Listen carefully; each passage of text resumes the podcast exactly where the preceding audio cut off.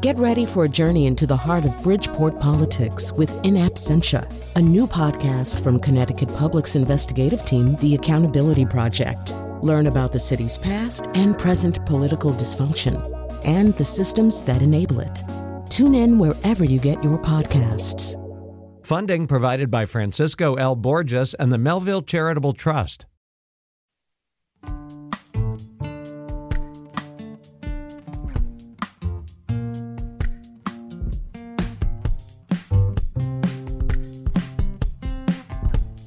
This is Where We Live on Connecticut Public Radio. I'm Lucy Nalpathanchil. Maternity care is so important for the health of mothers and babies. Depending on where you live in Connecticut, your options to have your baby at a local hospital are limited. Coming up, Connecticut Public Radio's health reporter Nicole Leonard joins us to talk about why several Connecticut hospitals have suspended or are planning to suspend their labor and delivery services. What impact will that have on rural communities in our state? That's later. First, let's start with some good news for Connecticut residents. Over the last year, workers have been paying into the paid family leave program after the legislature and Governor Lamont signed it into law a couple years back. Connecticut now joins eight other states and Washington, D.C. with paid family leave. And starting next year in 2022, Connecticut's program will start paying out benefits for new parents and for caregivers. Joining us now with more is Andrea Barton Reeves, CEO of Connecticut's Paid Leave Authority. It's the quasi governmental agency created by statute to administer the paid leave program. Andrea, welcome back. Thank you for having me, Lucy. And listeners, if you have, if you have questions about Connecticut's paid family leave program, you can join us 888-720-9677. That's 888-720-WNPR. You can share a question or comment on Facebook or find us on Twitter at Where We Live. Now, Andre, I understand that Connecticut paid leave will start accepting applications for benefits this week. So tell us about, um, again, the program and, and how residents can become eligible. Yeah, so thank you again, Lucy, for having me. The program was signed into law last July, actually, the July before, July 2019. And it did two things. It authorized the creation of the Paid Leave Authority, which I'm a part of, and it also created paid family and medical leave for the state of Connecticut. So, in a nutshell, you can take up to 12 weeks of leave for qualifying reasons to take care of your own serious health condition or that of a family member. There's also leave available if you are serving in active duty, you've been injured, a family member can take time off to take care of you, or if you're being deployed overseas, a family member can also take time off to help you prepare for that deployment. And as you mentioned at the top of the hour, one of the reasons that you can take leave is if you are uh, you are having a baby or expecting a new child into your family through foster care or adoption, there is time to be taken to have the baby, and there's also bonding leave. The last reason that you can take family leave in Connecticut is if you are a victim of domestic or family violence, you can take up to 12 days of leave in order to address the issues that arise where they start to from family violence. Hmm. So, starting tomorrow, we will be opening the application process for paid family and medical leave benefits for those events that begin on or after January 1 of 2022. So there's an online uh, site that uh, residents need to go to to start the application process. Can you briefly walk us through that? Yes, it's the same website that people are familiar with, I hope, which is ctpaidleave.org. There are, are actually five ways that you can apply for benefits, but if you go online, you'll find what those are. You can apply online, email, fax, mail, and I should remember the fifth one, which is escaping me right now. Uh, or you can you can uh, yes, or you can apply online, which I think I already said. So I think actually there's four ways that you can apply, uh, and because we realize that not everyone is technologically savvy or have access to technology. And we really didn't want to create any barriers for anyone who wants to apply for the paid leave benefit that everyone's paying for through the half a percent contribution from every paycheck. That's right. That was my next question. That over the last year, people who are working, they've seen half a percent taken out of their paycheck. And so, how much is in this trust fund currently, Andrea? Right now, there is a little over $300 million in the trust fund. And that is what will be used to pay the paid leave benefits when they start to be payable in January, which is the month after next. It just seems like it's just snuck up on us and comes so quickly. We often get questions about people who may be on leave now, but are interested in taking a paid leave benefit in January.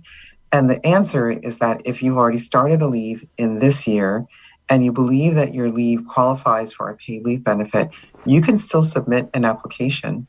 And then we will determine whether or not the leave that you're seeking meets the criteria. And if it in fact does, then you can receive paid leave benefits for the remainder of the time that you would have been on the leave that qualifies. Hmm.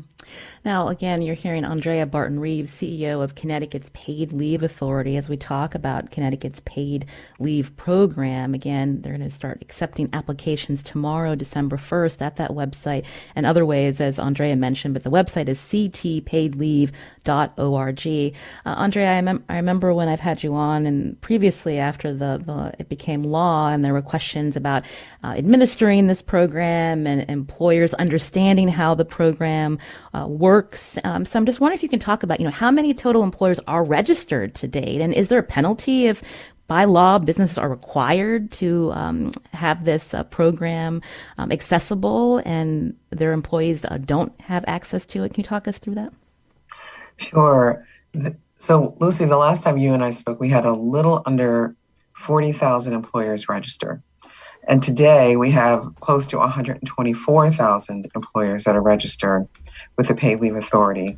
So we're always very grateful and want to thank the business community in Connecticut for really pushing through some very difficult times to be compliant with this act because we know it hasn't been easy.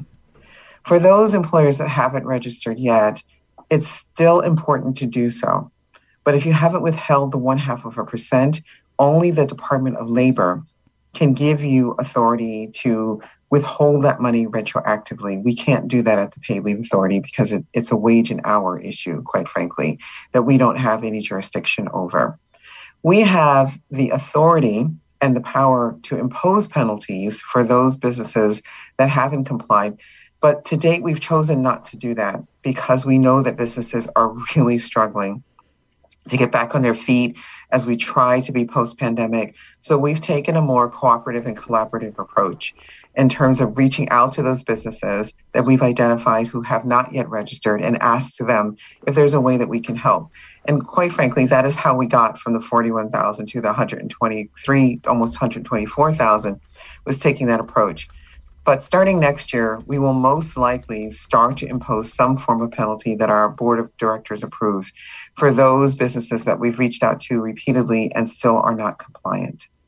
Mm-hmm. Uh, I don't have a sense of what that will be right now. As I said, our board will be uh, considering what those penalties will be, but it's really important that whether or not you as an employer, choose to offer your own version of the plan, which is a, which is available to you under the statute, or you participate in the public plan. If you have one or more employees, you you are required by law to participate. You can join our conversation 888-720-9677 or find us on Facebook and Twitter at Where We Live. Do you know how many employers um, are still not in compliance? I do. We think the number is about 12,000 and and that number can be misleading because there are a number of businesses that unfortunately because of the pandemic are no longer going concerns. And the definition of business under the statute or employer which is really more specific it's it's the employer is very broad. So it can include our large large businesses that are in the state that have thousands of employees it can also include a person who is uh, hiring caregivers for themselves or for a family member. And we found that we had a lot of people who were actually hiring caregivers and didn't realize that they were considered employers under the statute and needed to withhold that half a percent.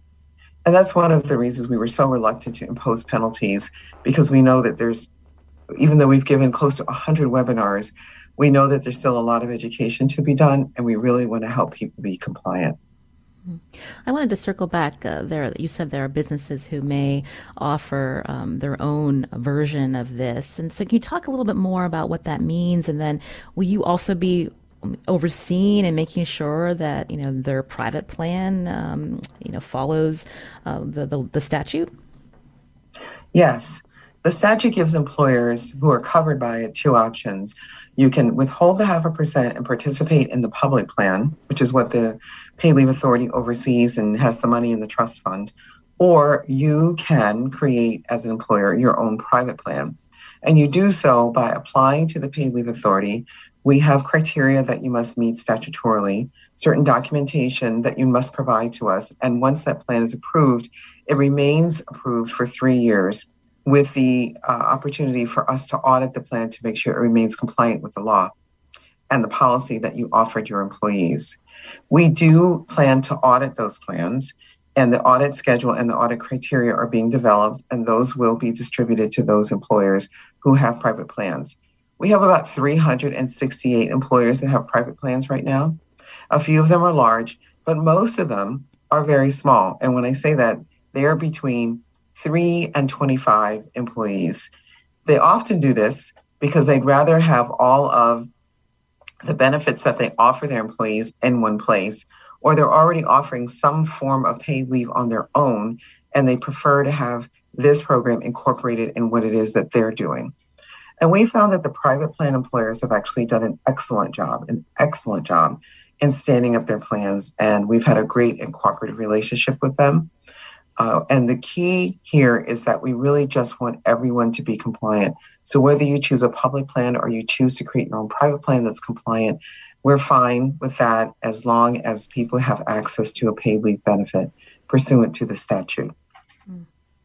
You know, this uh, paid leave program uh, sounds uh, like such a godsend for so many uh, families, especially from what we have learned in this pandemic. Andrea, um, you know, before paid leave, you know, families had to think about you know using up all their vacation and sick time, and then taking unpaid leave, and you know that can cause a lot of financial instability. And, and now this is something that residents can, um, you know, apply for and have that peace of mind. Uh, what has it been? Been like, uh, you know, setting up this uh, program again during the pandemic? It has been challenging, as you might imagine. There's already a challenge inherent in standing up a brand new public program. But I would have to say that our state agency partners, and that would include the Department of Administrative Services, the Office of the Treasurer, the Office of the State Controller, the Department of Labor, and I'm sure I will leave uh, and, and, the Department of Insurance, and I'm sure I'll, I'll, leave an agency out and hope that they can forgive me, have just been extraordinary in helping us to get the authority stood up and running. We were very committed to making sure that that happened and that it happened on time and it happened within the resources that we had available to us in order to do this. And so I wouldn't say that it was without its challenges, but we've had some wonderful partners that have helped us have, that have helped us to make it a reality today. So we're on time. The statute said benefits need to be available on January, no later than February 2022, and we're going to be able to do that. With respect to the families who will benefit from this program, we really are just inundated with communication from families who are just so ready to access this benefit. People who have planned to have their children uh, either through birth, adoption, or foster care, people who have put off needed surgeries and other kinds of healthcare needs because they just couldn't afford to take the time away from work and be without pay in order to attend to their needs or the needs of a loved one. Mm-hmm. And we often hear this is part of the great part of, what, of working at the Paid Leave Authority is is how this program is life changing for people. And we expect to hear more of that as time moves forward. And we're Andrea, happy and really honored to do the work. Yes. Andrea, Andrea I want to take a, a quick question from Alex or comment uh, in New Haven. Sure. Alex, go ahead. Good morning. Alex, Thank you very much for taking. Hi. Good morning. Thank you for taking my good call. morning. Um, just just want to say this, I'm a huge fan of this law. I think it's excellent that it's sort of being expanded to more and more people who didn't have access to this kind of thing. But my wife and I are both independent school, high school teachers who, as I understand it, do not qualify for this law, even though we are expecting a child in February. And I'm curious as to why, um, because we're non-union teachers, so it's not like we have other benefits in this regard. Um, I'm curious sort of as to why and what can we do to help expand this to even more people, including us selfishly, but you know our colleagues and other people like us. Thank you, Alex. Thank you, and congratulations. Alex, you are right. The law, as it's currently drafted, excludes those that work at private and independent schools. And that is really because a number of private and independent schools do not currently participate in family and medical leave in the state of Connecticut. So the statute was drafted in a way that continues to exclude pri- those that work at private and independent schools from coverage. The best thing I can tell you is that if you'd like to see that changed, is really to speak to your legislators about why that change is important, especially where you are in your stage in your life. And others, I'm sure some of your colleagues are also very interested in seeing a change. But as the statute is currently drafted, you, you are correct uh, your workplace is excluded from coverage under the law. You know, earlier I asked you how much money was in the trust fund today, and I believe you said 300 million. That sounds like a lot of money, but what happens, Andrea, if uh, the amount paid out in benefits exceeds how much is in the trust fund?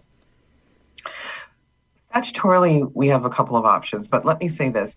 We've had a number of actuarial analyses conducted with the with the trust fund, and it remains solvent through at least the next five years, if not longer. We only had the authorities, uh, we only had the actuarial analysis done through the last five years. So we're really not concerned about it running out of money. If it does, we have the ability to adjust the amount of benefit that is available as an option. And then I would imagine that our legislators may take a look at whether or not other options might be available. But right now, that's the one that's available by law. But as I said, as things stand, we're right on where we should be with the amount of money we should have collected, and we don't anticipate that we will run out. Uh, we mentioned earlier that this will be open to new parents, both moms and dads. But when we think about um, co- coming up, we're going to be talking about labor and delivery services in our state. And I'm wondering if you could just, ex- you know, expand on when we think about this benefit for expectant moms, um, if they run into complications um, after uh, delivery, um, what's uh, available to them, Andrea. Sure. The statute allows for up to 12 weeks of leave for childbirth, which is and pregnancy, which is considered a serious health condition. If you experience complications during pregnancy, your healthcare provider can indicate that, and you may be eligible for an additional two weeks of leave in order to address the complication. It could be bed rest, it could be preeclampsia, any of the complications that can come during pregnancy there is additional time that's available, which is really uh, very reassuring and a godsend for expectant moms because pregnancy can can be exciting and harrowing all at once. So to have that additional reassurance that you can have a little extra time seems to really be resonating well with people. Andrea Barton Reeves, again, is CEO of Connecticut's Paid Leave Authority. You can learn more about the application process and the program itself at ctpaidleave.org. Andrea, thanks for coming on. Thank you for having me. This is Where We Live on Connecticut Public Radio. I'm Lucy Nalpathanchil. Coming up after the break, we find out why some local hospitals have suspended or plan to suspend labor and delivery services. So residents living near Sharon Hospital or Windham Hospital or Johnson Memorial Hospital in Stafford Springs, this may apply to you. We hope you join our conversation. 888-720-9677 or find us on Facebook and Twitter at Where We Live.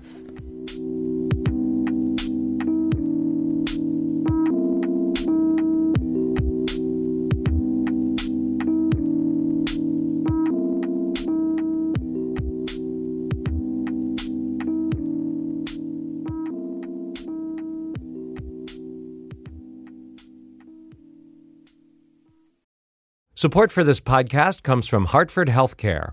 Elevating Health is funded by Hartford Healthcare. ECMO is a leading edge, life saving treatment for patients with cardiac or respiratory failure. Dr. Jason Gluck, director of the Mechanical Circulatory Support Program and Emergency Cardiac Care at Hartford Hospital, explains what it is. So ECMO stands for extracorporeal membrane oxygenation, outside the body oxygenation of blood. It's a life support technique that's used by highly sophisticated medical systems for patients with severe heart or lung failure. The technique involves removing blood from the body, oxygenating it, and then returning it back. ECMO procedures happen in the ICU, but not all hospitals are equipped with the necessary technology and staff. Dr. Gluck describes Hartford Hospital's ECMO Go team So ECMO is considered when treatments have failed. And in our center, with a special ECMO on the go team, we'll actually take that technology to their hospital and help them out there if they need to to stabilize the patient and then bring them back to Hartford recovery. For more information, go to ctpublic.org slash elevating health. This is where we live on Connecticut Public Radio. I'm Lucy Nalpathanchil. If you're expecting a baby, your options to have your baby delivered at a local hospital may be limited, depending on where you live. Earlier this month, Connecticut Public Radio's health reporter Nicole Leonard reported on why some Connecticut hospitals have suspended or are planning to suspend their labor and delivery services. This includes Windham Hospital in the eastern part of the state. Now, what impact will this have on local residents, especially in our rural communities? You can join us 888-720-9677 or find us on Facebook and Twitter at Where We Live. Nicole Leonard joins us now on Zoom. Nicole, welcome back. Thanks for having me, Lucy. So your story, I believe, uh, came out of a public hearing that was held earlier this month. Can you tell us about that hearing and you know why are hospitals looking at labor and delivery services as a place that they may need to suspend? So the hearing a couple weeks ago was uh, it was called a certificate of need hearing. And a lot of people aren't familiar with this, but what it, it, essentially it is is it's a state agency, the Office of Health Strategy, requires certain hospitals, health organizations, health providers to apply to them for a certificate of need whenever they make changes to their services. That could be an expansion of services, it could be a closure, as in in this case. Um, but they have to ask the state basically for permission to make changes. And so the hearing a couple weeks ago was uh, on behalf of Windham Hospital, which is owned by Hartford Healthcare, and they're asking the state permission to permanently close their labor and delivery unit at their hospital in Willimantic. And this hearing is basically essentially to hear from the hospital leaders about why they want to close the labor and delivery services, but to also hear from the community feedback from people who live in Willimantic or in that area that gets served by the hospital to hear their concerns or issues with these proposed plans.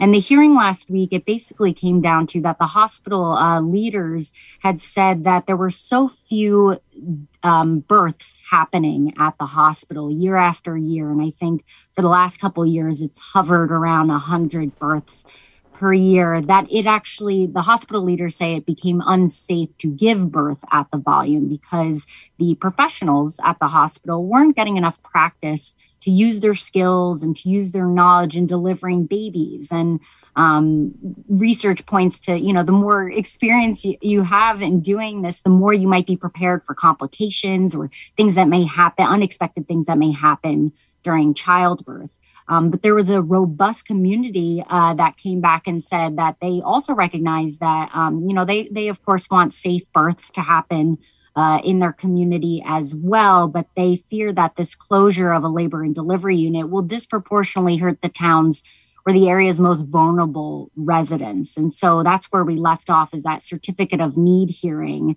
And we, we don't yet have a decision from the state as to whether the hospital can permanently close their labor and delivery unit. Mm. And certainly what the hospital shared about making sure that they have the professionals and to make sure it's a safe birth is important. But also there's a lot of money uh, that uh, these departments, you think about having to staff a department 24 7 um, and you have fewer patients. So cost is definitely at play here too, Nicole? Yeah, cost is definitely at play. I mean, there are it comes down to the financial challenges, right? That that hospitals may face labor and delivery, not just for Windham Hospital, but a lot of hospitals across the country. They're not money makers, um, and and that makes sense because um, not only in the United States but globally, fertility rates have been dropping, birth rates have been dropping. Um, people just aren't having either as many kids, or people are not having kids at all, and so you know this has become an area of healthcare that has not grown in comparison to other areas of healthcare that are really in high demand. However, that doesn't mean that babies are aren't being born anymore, right? There are a lot of babies still being born, and so um, hospitals have to look at the need of of these people who are still giving birth in their communities and, and want safe uh, uh, deliveries uh, nearby their homes. With the fact that this is probably not an area of healthcare that they're going to make money off of they are probably, and, and this is the case with uh, some of the hospitals that are petitioning to close their labor and delivery services, that they, in fact, will likely lose money in this area of healthcare, but it's still an important health healthcare service that is needed. So there's Windham Hospital where this public hearing focused on their uh, certificate of need uh, to close labor and delivery. But there's also, I believe, Sharon Hospital that's interested in suspending uh, birthing services. And then the Connecticut Mirror report on Johnson Memorial in Stafford Springs. And so, Nicole, uh, same uh, reasons behind uh, the hospital wanting to end these this department? So it's interesting. Um, you know, there are some general similarities between the uh, hospitals that have uh, petitioned to state to permanently close their labor and delivery services. And with the case with uh, Windham Hospital and Johnson Memorial, they have actually already closed their services. Um, they they call it an indefinite suspension of services pending a state final decision on the closure of their units. Um, and I, I talked to you a little bit about Windham's reasons for for closing theirs. It's a mix of you know low birth volume, not enough qualified obstetricians to consistently staff the labor and delivery unit, making it unsafe, as well as the financial concerns.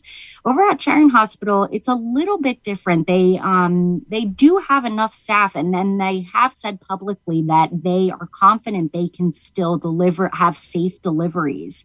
They're averaging about uh, a little over 200 births for the last couple years. Um, but what they have said in community forums and discussions with um, local leaders in, in that part of Connecticut is that uh, due to the financial loss of providing these services, that is the main reason why they are petition. They are going to. They have the intention to petition the state to uh, to permanently close their labor and delivery services and basically use the money that they have to redirect into other services that are a much higher demand, um, such as behavioral health care, some emergency services. Um, and so there's there's their situation is a little bit different than Windham Hospital, um, but they still have overlapping concerns about what this will do to the local communities and the and the populations they serve right now with the with labor and delivery.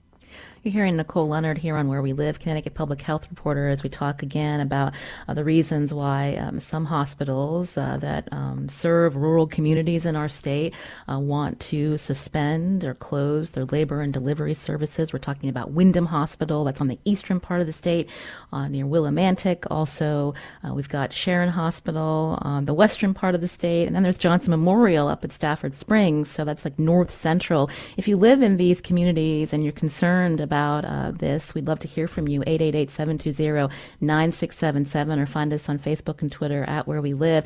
Nicole, so what are the options for someone who lives in Windham or Willimantic uh, who is pregnant in term and they want to deliver at a hospital? Where will they go? Well, we've already been seeing this play out a little bit because the hospital, uh, what they call an indefinite suspension of their services, that happened last at the beginning of last summer um, in the middle of the pandemic. And so, since about June of 2020, women have been transported, women who are delivering have been transported to other area hospitals to deliver. Most of them have been going to Backus Hospital, eh, uh, which is also owned by Hartford Healthcare. And then some other women have the choice of going to other area hospitals. Um, if they're having a, a you know a typical uh, pregnancy. Obviously, people who are identified early as having a high risk pregnancy, they may have already been directed to hospitals that have you know uh, specialized surgeons on hand or neonatal intensive care units um, and so they they have already made those plans but for everybody else um, they have been transported to other area hospitals and it could be between you know depending on if you take your car or or if you take an ambulance it could be anywhere between 15 minutes and 35 minutes or even 45 minutes if it's if it's bad weather. And so they have been the hospital has been providing transportation for people who need it to these hospitals. Uh, they are still offering prenatal care and postpartum care but they are no longer offering the obstetrical services, which is actually the labor mm-hmm. and delivery. And so all the the uh, families in this area have had to go to other hospitals just for the delivery. Mm. Let's hear from the community. Joining us now is Ilda Ray. She's on the local school board and chairperson of the Windham Willimantic NAACP's Education Committee. Ilda, welcome to the show. Thank you. Thank you for having me. And so uh, you're working alongside other grassroots groups uh, like Windham United to Save Our Health Healthcare, uh, concerned about uh, this decision or this pending decision to close uh, labor and delivery permanently. Can you talk through your concerns as a community member? Well, my concern is well, when we first received the notice, it was in the newspaper that they were going to suspend their service uh, for labor and delivery. The unions were notified in the spring of last year. Then in June, Hartford Healthcare announced the permanent closure of our maternity unit. This is an 88 year service, local service to our community. Then Hartford Healthcare filed certificate of need after the closure, which I hear that is it's illegal.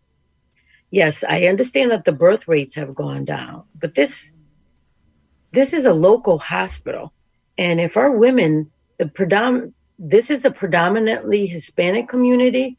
This is a violation of their civil rights if they can't get proper health care. In August about... of 2020, I'm sorry. Go ahead. Go ahead, Ilda. August of 2020, there was a public Zoom held by Hartford Healthcare to explain the future of childbirth at Windham Hospital. And um, we united it's called Whoosh, like you said, Windham United to Save Our Healthcare began grassroots movement in September of last year. Representative Susan Johnson went on the radio show on WILI, our local radio station. She mentioned things that we could do, like surveying women and families affected by the closure, petitioning, signing, going door to door, which of course we couldn't do because of the pandemic, we had Zoom meetings, articles in the paper, festivals, or boombox parades, which unfortunately didn't happen last year. But these were things we could we could do: flashlight vigil, online petitions. Over a dozen community organizations formed. Four towns declared to support the reopening, which of course was Windham, Mansfield, Ashford, and Coventry. Even Attorney General Tong issued statements to support the reopening and return of community funds taken by Hartford Healthcare. November now, 10th. I'm oh, sorry, Ilda, I, I just I wanted to just circle back on something that you'd said that um, an action that Windham Hospital uh, did that was illegal. And so, uh, Nicole Leonard, you've been covering this again. So, this needs permission, right, from uh, the state uh, Office of Health Strategy, I believe, or you probably have the, the, the right uh, department in front of you, but that they have to approve this. And so, talk through what um, ILDA is referring to in terms of the, how the process rolled out. Right. So the process should, the way it should be done is that before services are changed, before uh, any closures, expansion, modifications are made, um, you're supposed to apply to the state office of health strategy you had it right mm-hmm. um, and and you're supposed to basically provide a lot of documentation and evidence as to why the need of the community has changed or you know the hospital's needs and then await that state decision on whether you can go ahead and do it or not. And so in this case with windham hospital a lot of people in the community people who have who have you know were involved in writing this policy many years ago and it was you know became required in connecticut um, they say that um, the way Windham Hospital has done this, that they had called an indefinite suspension and then announced their plans to permanently close the unit, and that they haven't provided labor and delivery services since June of 2020, and that they're only we're only now, you know, it was several months later that they filed an official certificate of need. People say that that was incorrect. That was not following state policy on how to do this, and so now we're in a situation where we're waiting um, a state decision on whether the hospital can close this unit, but it's been closed for quite a while now already. Hmm. And uh, Ilda, going back to you, you said that this is predominantly a Hispanic community, but when we think about um, the Windham Willimantic community, where there's high poverty, maybe low rates of vehicle ownership, and other, uh, you know, poor public transit options, uh, what Nicole said earlier about making sure that there's at least an ambulance to take uh, people to Backus, is that something that you think will um, help remedy the situation? Not at all. This 30 to 45 minute ambulance ride down 32 or Route 6 puts mothers and newborns at risk. This is this is not acceptable. There's a woman that we know of that lived two blocks from the hospital and she was told she couldn't go there to give birth and she was transported to Backus Hospital in Norwich. She ended up giving birth in the ambulance on Route 32 well, nobody wants that, right? no, nobody deliver off this the side of the highway. Uh, again, you can join us 888-720-9677 as we talk about um, why some hospitals that serve rural communities are looking at suspending or have suspended labor and delivery services. Heather is calling in. Heather, I understand you're a labor and delivery nurse. So what's your take on this situation? Uh, yeah. Well, I, I live in Mansfield, so right there, uh, Windham is in my backyard, and um, I testified at the hearing a few weeks ago. I, I have 20 years experience in women's health and labor and delivery, and I have a doctorate in nursing focused on vulnerable populations. So this is really, really important to me. Um, I, I really feel like Hartford Hospital or Hartford Healthcare didn't explore all options before they um, made made this decision. The the women really and the families in the area really deserve reproductive services in their own community, and it isn't safe to transport them other places in some situations. And I agree with them that you know they do have to make sure that their staff is well trained and has practice and has seen you know what to do in emergencies the model that they were using, having locum tenens come in for, you know, like essentially traveling temporary physicians, you know, that that's not the best situation. Um, but there are other things that they could have done. It is a large health system. They could have had a rotation system where nurses and physicians and midwives who normally would work at higher acuity and higher volume places would rotate through and you know do those shifts at at Windham Hospital. Um, they also could have partnered with some of the state's midwifery schools to become a cutting edge training ground. We're always looking for um, clinical placements and opportunities for advanced practice nurses to um, gain experience and for nursing students to gain experience. It, it, would have been a great opportunity uh, to partner with some of those um, schools like Yale and uh, Fairfield University, who they both have midwifery programs. Um, the the UK model in in many places in the United Kingdom, midwives run the hospitals, and yes, there are physicians there, of course, um, and there are physicians who would provide C sections or surgeries if needed. But the hospitals themselves are run, the maternity hospitals are run by midwives. Um, and the outcomes are better than our outcomes here in the United States. Mm. Um, and I also want to mention that before I moved to Connecticut, I worked, I lived and worked in Vermont, and I worked at um, a critical access facility, which is a very, very small hospital in a very remote or rural location. They get certain government funding, but they have to have you know meet certain criteria. We were geographically isolated. We were a 25 bed hospital, very small, but we had to maintain certain services in order to meet the criteria. And we had a birthing center there. Our birth so in theory, you know, our our encatchment area was very small, very limited. But we instead of closing or limiting services, we became like the destination to to give birth. People would travel long distances to get their women's health and maternity family care at the facility and then to deliver there because the care was so outstanding. Mm-hmm. Our outcomes were fantastic. Um, so that hospital took the situation and made it into a benefit for the mm-hmm. community, for the hospital. Um, you know, so there are things that could have been done that I don't think were explored. Mm. And the outcome is going to be that women and families in need are, are going to suffer. This well, is th- Heather. Thank you, thank you for uh, again uh, giving us your perspective. Uh, you made a lot of great points, and this sounds like a another show that we need to do to talk about uh, maternity uh, care in our country. My mother was also a nurse midwife, so I hear you on that, on the passion and the outcomes of uh, the many health professionals that are there for for women and their families. Um, I just want to take another quick call before we head to break. Deborah's calling in from Sharon, Connecticut. Deborah, what did you want to share?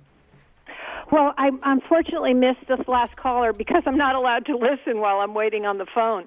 But I think she spoke to a lot of what we're trying to.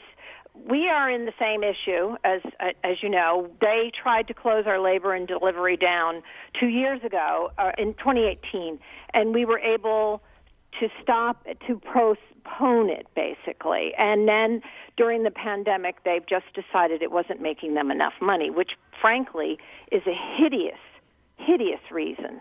Why does why does everything have to make money?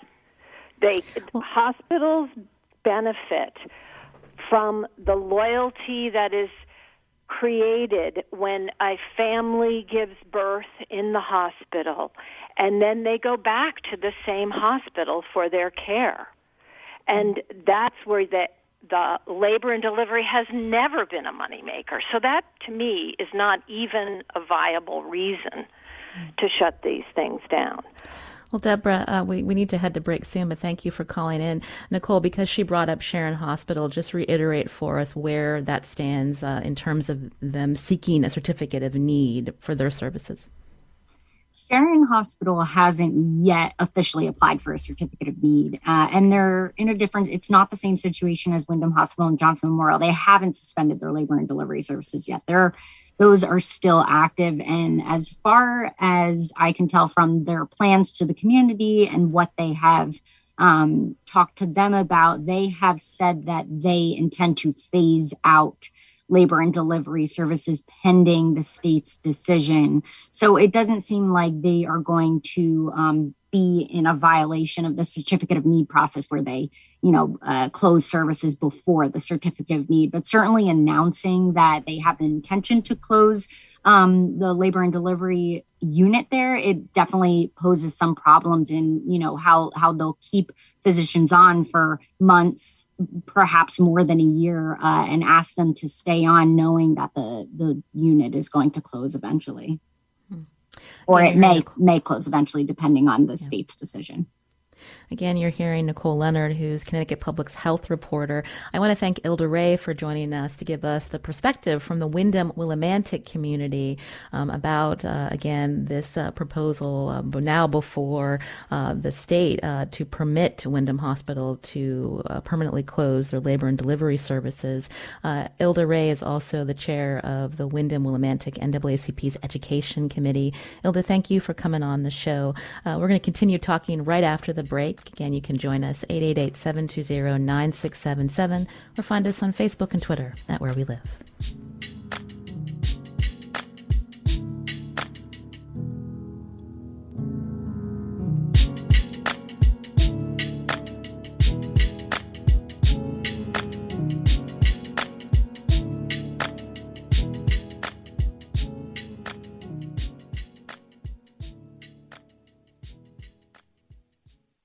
This is Where We Live on Connecticut Public Radio. I'm Lucy Nalpathanchil. We've been talking about why some hospitals and rural communities in Connecticut have suspended or plan to end labor and delivery services.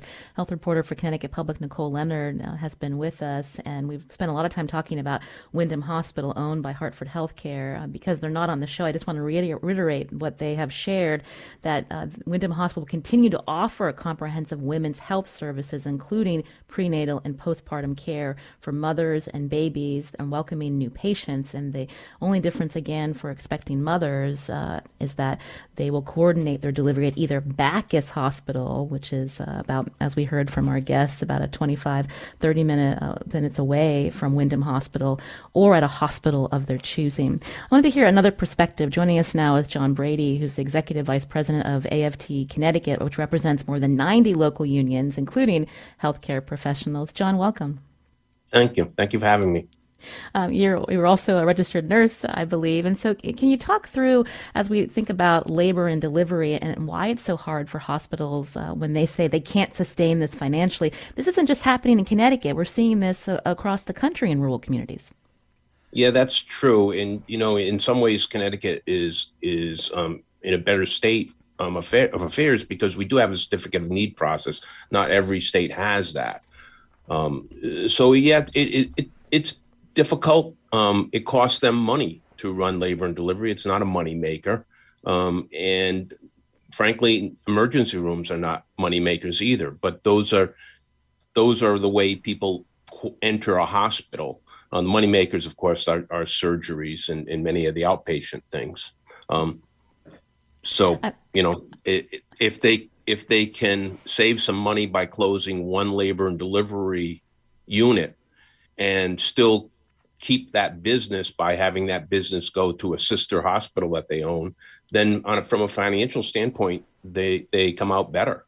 Um, the question is, what obligation do they have to the people of the area, to the residents of Connecticut? They are, you know, they are entrusted with the care of the people of Connecticut, um, and they're not a business; they're a hospital. Um, and yes, they have to be run efficiently, but they have to take care of the people of Connecticut first. Uh, do you believe that there's a loophole in the process now, again, with hospitals able to um, suspend um, labor and delivery services, especially in the pandemic, and then to say, well, you know, we don't have the, the proper staff now, it's not safe, um, and, but yet they still need that the state to um, actually accept that uh, through the certificate of need. What's your take?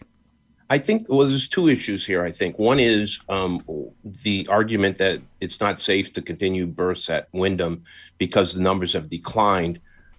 The question there is, have the numbers declined because Hartford Healthcare has manufactured low numbers? You know, in in up until 2014, they were delivering almost 400 um, babies a year at Windham Hospital, and in 2015, it dropped to just over 200, and it, and it's dropped even more since then. Now you know, they stopped doing certain types of births, which what they considered high risk births, um, um, a vaginal birth after a C section. They stopped doing those at Windham. That's a, a, business decision that they made, and it wasn't because of a safety issue that they weren't doing those successfully. Um, so, you know, our concern is first that they've manufactured the low numbers to justify what they've done. Now, they've also gone ahead and stopped having labor and delivery and then sought approval. Mm-hmm. Um, and we feel like that, that's a growing trend. I think other other um, hospital systems seem to be learning from Hartford Healthcare, um, and they're trying to do it. Um, Johnson Memorial um, uh, suspended theirs and had not applied for a certificate of need until we asked um, the Office of Health Strategy to look into that, and now they're being told either either resume uh, labor and delivery at Johnson or apply for a certificate of need. So it's a growing thing. And I think that's probably something that legislators are going to be looking at this year and next year um, about whether we need to tighten that up um, some more. Uh, I'm glad that you brought up legislators, and we heard that Attorney General Tong has also um, uh, delivered comments uh, before that public hearing. Uh, Nicole, when we think about uh, next steps, uh, did you want to respond what, to what John shared? Think John's exactly right. It's, you know, it's how it seems there's uh, different interpretations of what the certificate of need requirements might be. Um, you know what people can and cannot do under the current rules if they can you know indefinitely suspend uh, is it you know use that as a different terminology than permanently close um, in order to move forward with a certificate of need. So it'll be interesting to see if um, the state laws uh, change on that matter. But in terms of going forward i mean you know it, it, hospitals that have um, either gone forward and applied for the certificate of need, already closed their delivery services, or intend to close their delivery services. It really is the local communities and the populations that they have been serving for many years who will who will be impacted the most. Um, whether it's you know transportation or um, you know having family close by at the hospital that they deliver at whether it's language barriers or you know there are different income you know considerations to take into account um, we will be seeing uh, those repercussions for for quite a while um, after if these closures uh, do happen. And, and, just on the flip side, Lucy, there are there is research on, on the national level that definitely recognizes that the low low volume uh, hospitals, low birth volume hospitals do suffer from that lack of practice uh, that could potentially lead to more complications. But on, but on the other side, they've also recognized that the loss of some obstetrical services in rural or underserved populations have also had a detrimental effect. Mm-hmm. Um, on the local communities and, and the families that live there. And we'll have to leave it there. It'll be also be interesting to see if there'll be more emergency room births uh, when you hear about uh, hospitals closing particular units uh, at local uh, facilities. Again, Nicole Leonard here with us, Connecticut Public's health reporter. I want to thank John Brady, Executive Vice President of AFT Connecticut. I'm Lucy Nalpathanchil. Today's show produced by Katie Pellico.